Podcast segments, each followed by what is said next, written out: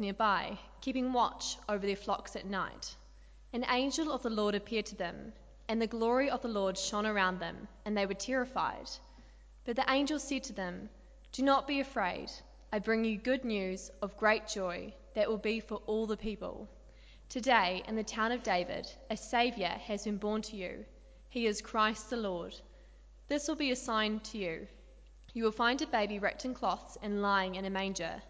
Suddenly, a great company of the heavenly host appeared with the angel, praising God and saying, Glory to God in the highest, and on earth peace to men on all whom his favour rests. And the second reading comes from Romans 5, verses 1 to 11. Therefore, since we have been justified by faith, we have peace with God through our Lord Jesus Christ. Through him we have also obtained access by faith into this grace in which we stand and we rejoice in hope of the glory of God. Not only that, but we rejoice in our sufferings, knowing that suffering produces endurance, and endurance produces character, and character produces hope. And hope does not put us to shame, because God's love has been poured into our hearts through the Holy Spirit who has been given to us. For while we were still weak, at the right time Christ died for the ungodly.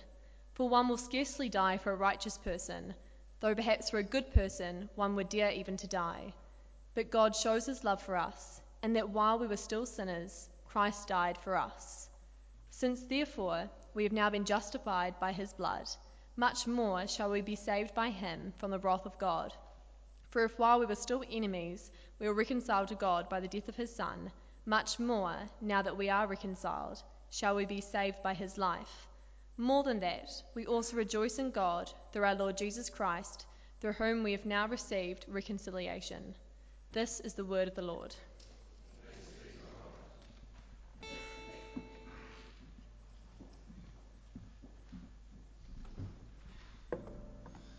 Well, good evening, everybody. Uh, great to be with you. It's almost good morning. The clock's about to tick over, so I think the first thing that you see and hear this Christmas will be me. Isn't that great for you? It's going to be a great day. Well, another year is almost at an end. Uh, another December is almost at an end. And for me, at least, it's been a memorable December. There's been some uh, exciting things happening. And some of you will know that uh, almost literally a year ago, a year and five days ago, we welcomed uh, our latest child into our family, a little girl that we adopted, and she came back and lived to live with us last December. But that, that's not what I've been thinking about particularly. Well, I have, but other things too. Um, just a, uh, about 10 days ago, there was a major cultural moment that happened. Does anyone know what I'm thinking of? I know, I know some of you do. Some of you were there with me to experience this cultural moment. The latest Star Wars movie came out. It was, it was the last thing that got me out of the house at this time of night to go and see a midnight screening. So it's either church or Star Wars that gets me to go out late at night. Now, it, it, was an exciting thing just to have a, a, new, a new Star Wars movie come out for a fan like me, and it kind of got me thinking back over the year that was and what were some of the other cultural milestones? What were some of the things that I enjoyed? Some of the things that I found fun and, and just pleasurable during 2017? What were those little moments that were maybe exciting at the time, but which I struggle to remember now? And I wonder what those kind of things might be for you if you were to look back through your calendar in 2017? What would be those, those kind of exciting moments that got your attention, that gave you that little burst of pleasure as they came across your radar? Maybe it was a favourite TV show that had a big finale. Maybe it was a concert or a show that you could go to, or a big sporting event that you were excited about. Maybe it was something a bit more personal just to you. Maybe you love going skiing and you had a fantastic day skiing somewhere. Or maybe it's the, the weekly routine of going to play golf with a certain group of people. Or maybe it's the school holidays coming around. Or maybe it's the end of the school holidays coming around, depending on your perspective. And sometimes, if we're just thinking of those kind of pleasures of life that we look forward to and get us through, sometimes it can be even simpler. It can be getting to the end of the day, flopping on the couch with some chips and a drink and watching a movie because you've got through the day and you've earned it.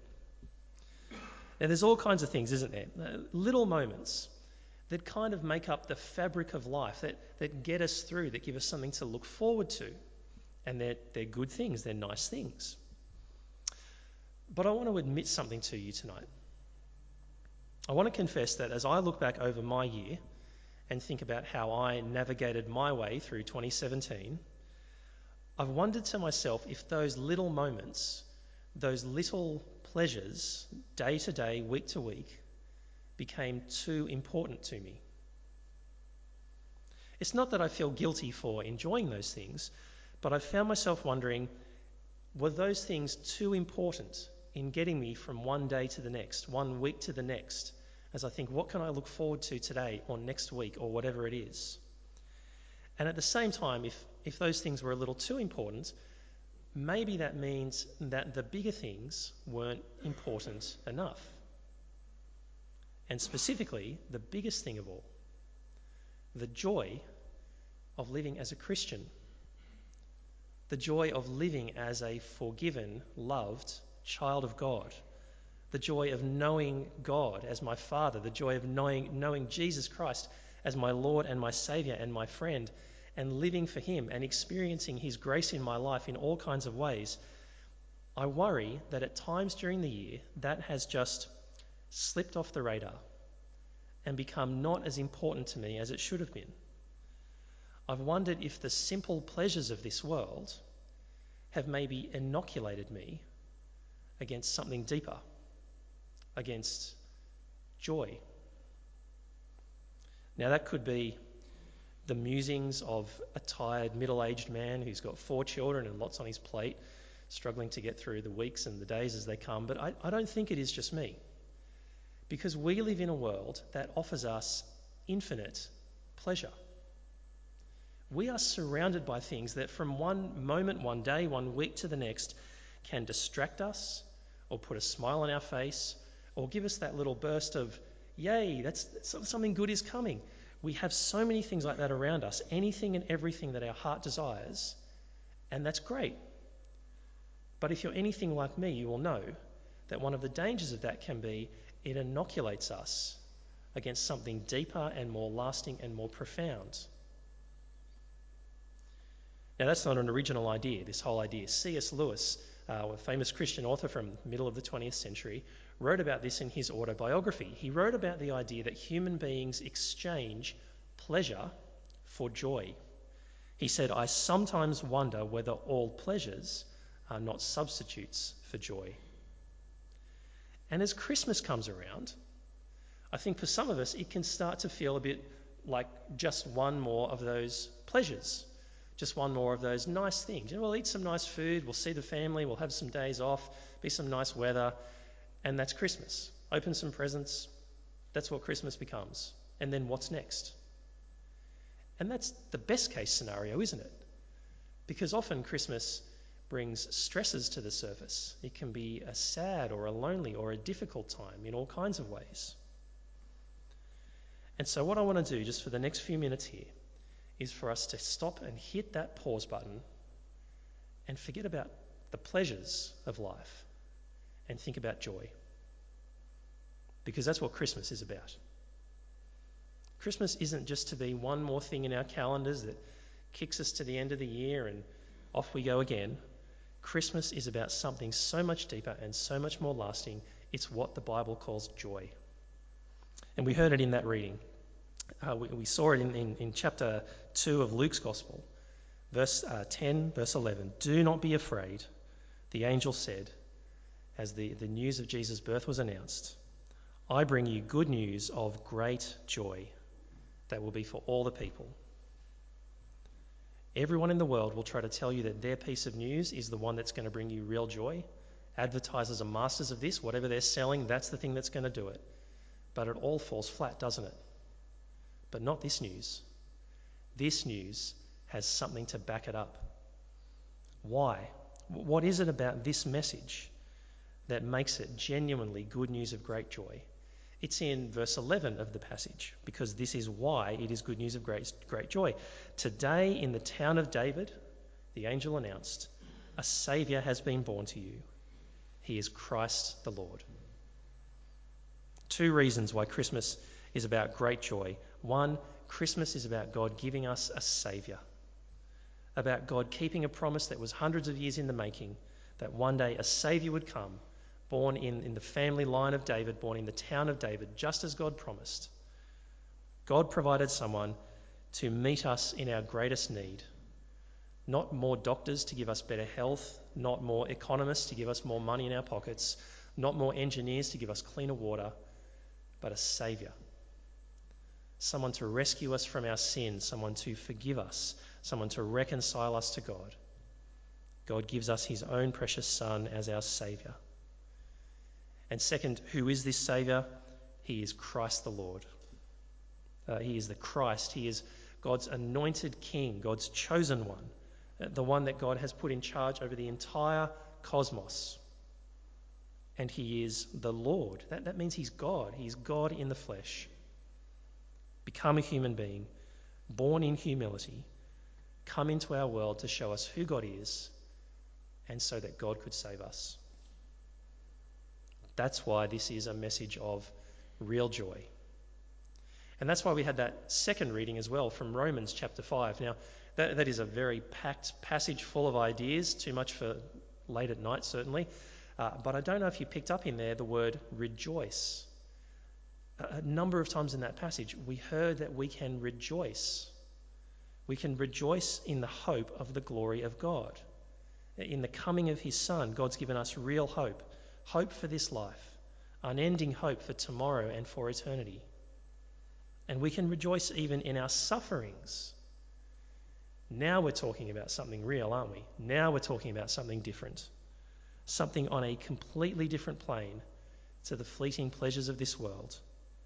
That even in the hardest circumstances of life, even when the pain of life kicks in and it's real, Christmas offers us something deeper where we can still rejoice because we know that God is using those things to grow us, to, to develop character and perseverance and hope in us. And in verse 11 of that passage, we're told we can rejoice in God. Not just in the, the good things that God gives, but in God Himself. And that's true because God gave Himself to us at Christmas, not just standing in a distance giving us nice things, but coming among us, giving us Himself so that we can know Him, be loved by Him. That's why the theme that our church, St. Stephen's, chose for Christmas is such a good one a stable influence. It's such a great theme because Christmas is about something lasting and something solid and something reliable. Not just one more fleeting pleasure, one more distraction in life to keep us going. Christmas is about the deeper joy, the deepest joy that Jesus gives us. A couple of weeks ago, I was with uh, some of you here at a funeral. Uh, it was the funeral for a man called Dale Oldham. For those of you that don't know him, Dale uh, used to be the vicar here at St Stephen's. He was Jay's predecessor, I think, for about 17 years. And it was a sad occasion, like all funerals, but it was also a joyful occasion in many ways. And there were many wonderful things said as, as Dale's life was remembered. But there was one thing in particular that struck me.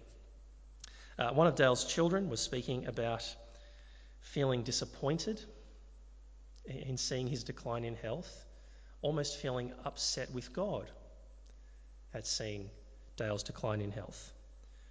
But the thing that was shared that really struck me was Dale's response to that. Dale said, don't be angry with God. Don't be upset with God. Why not? Because, as Dale said, He's on our side. Those are the words of a dying man who knew the joy of Christmas, who knew that God's love for us isn't defined by our momentary pleasures or our momentary circumstances, but by the deep joy that Christmas gives of knowing that God has provided for us a Saviour to save us from our sin, who is Christ the Lord. And so, my prayer for us this Christmas isn't that we will all go home and say, I'm not opening my presents because I don't want those kind of pleasures. I'm not having a nice Christmas lunch. I'm not telling us to renounce those things, and I'm not planning to do that. My prayer for us this Christmas is that even with the pleasures that this world offers us, we'll be able to step back and know something far better that we will look somewhere else to sustain us and to give us life and to keep us going from day to day and week to week as 2018 comes with who knows what it's got coming for us. That we will look once again every day to our Saviour and our Lord who came at Christmas to bring us real joy. Let's pray.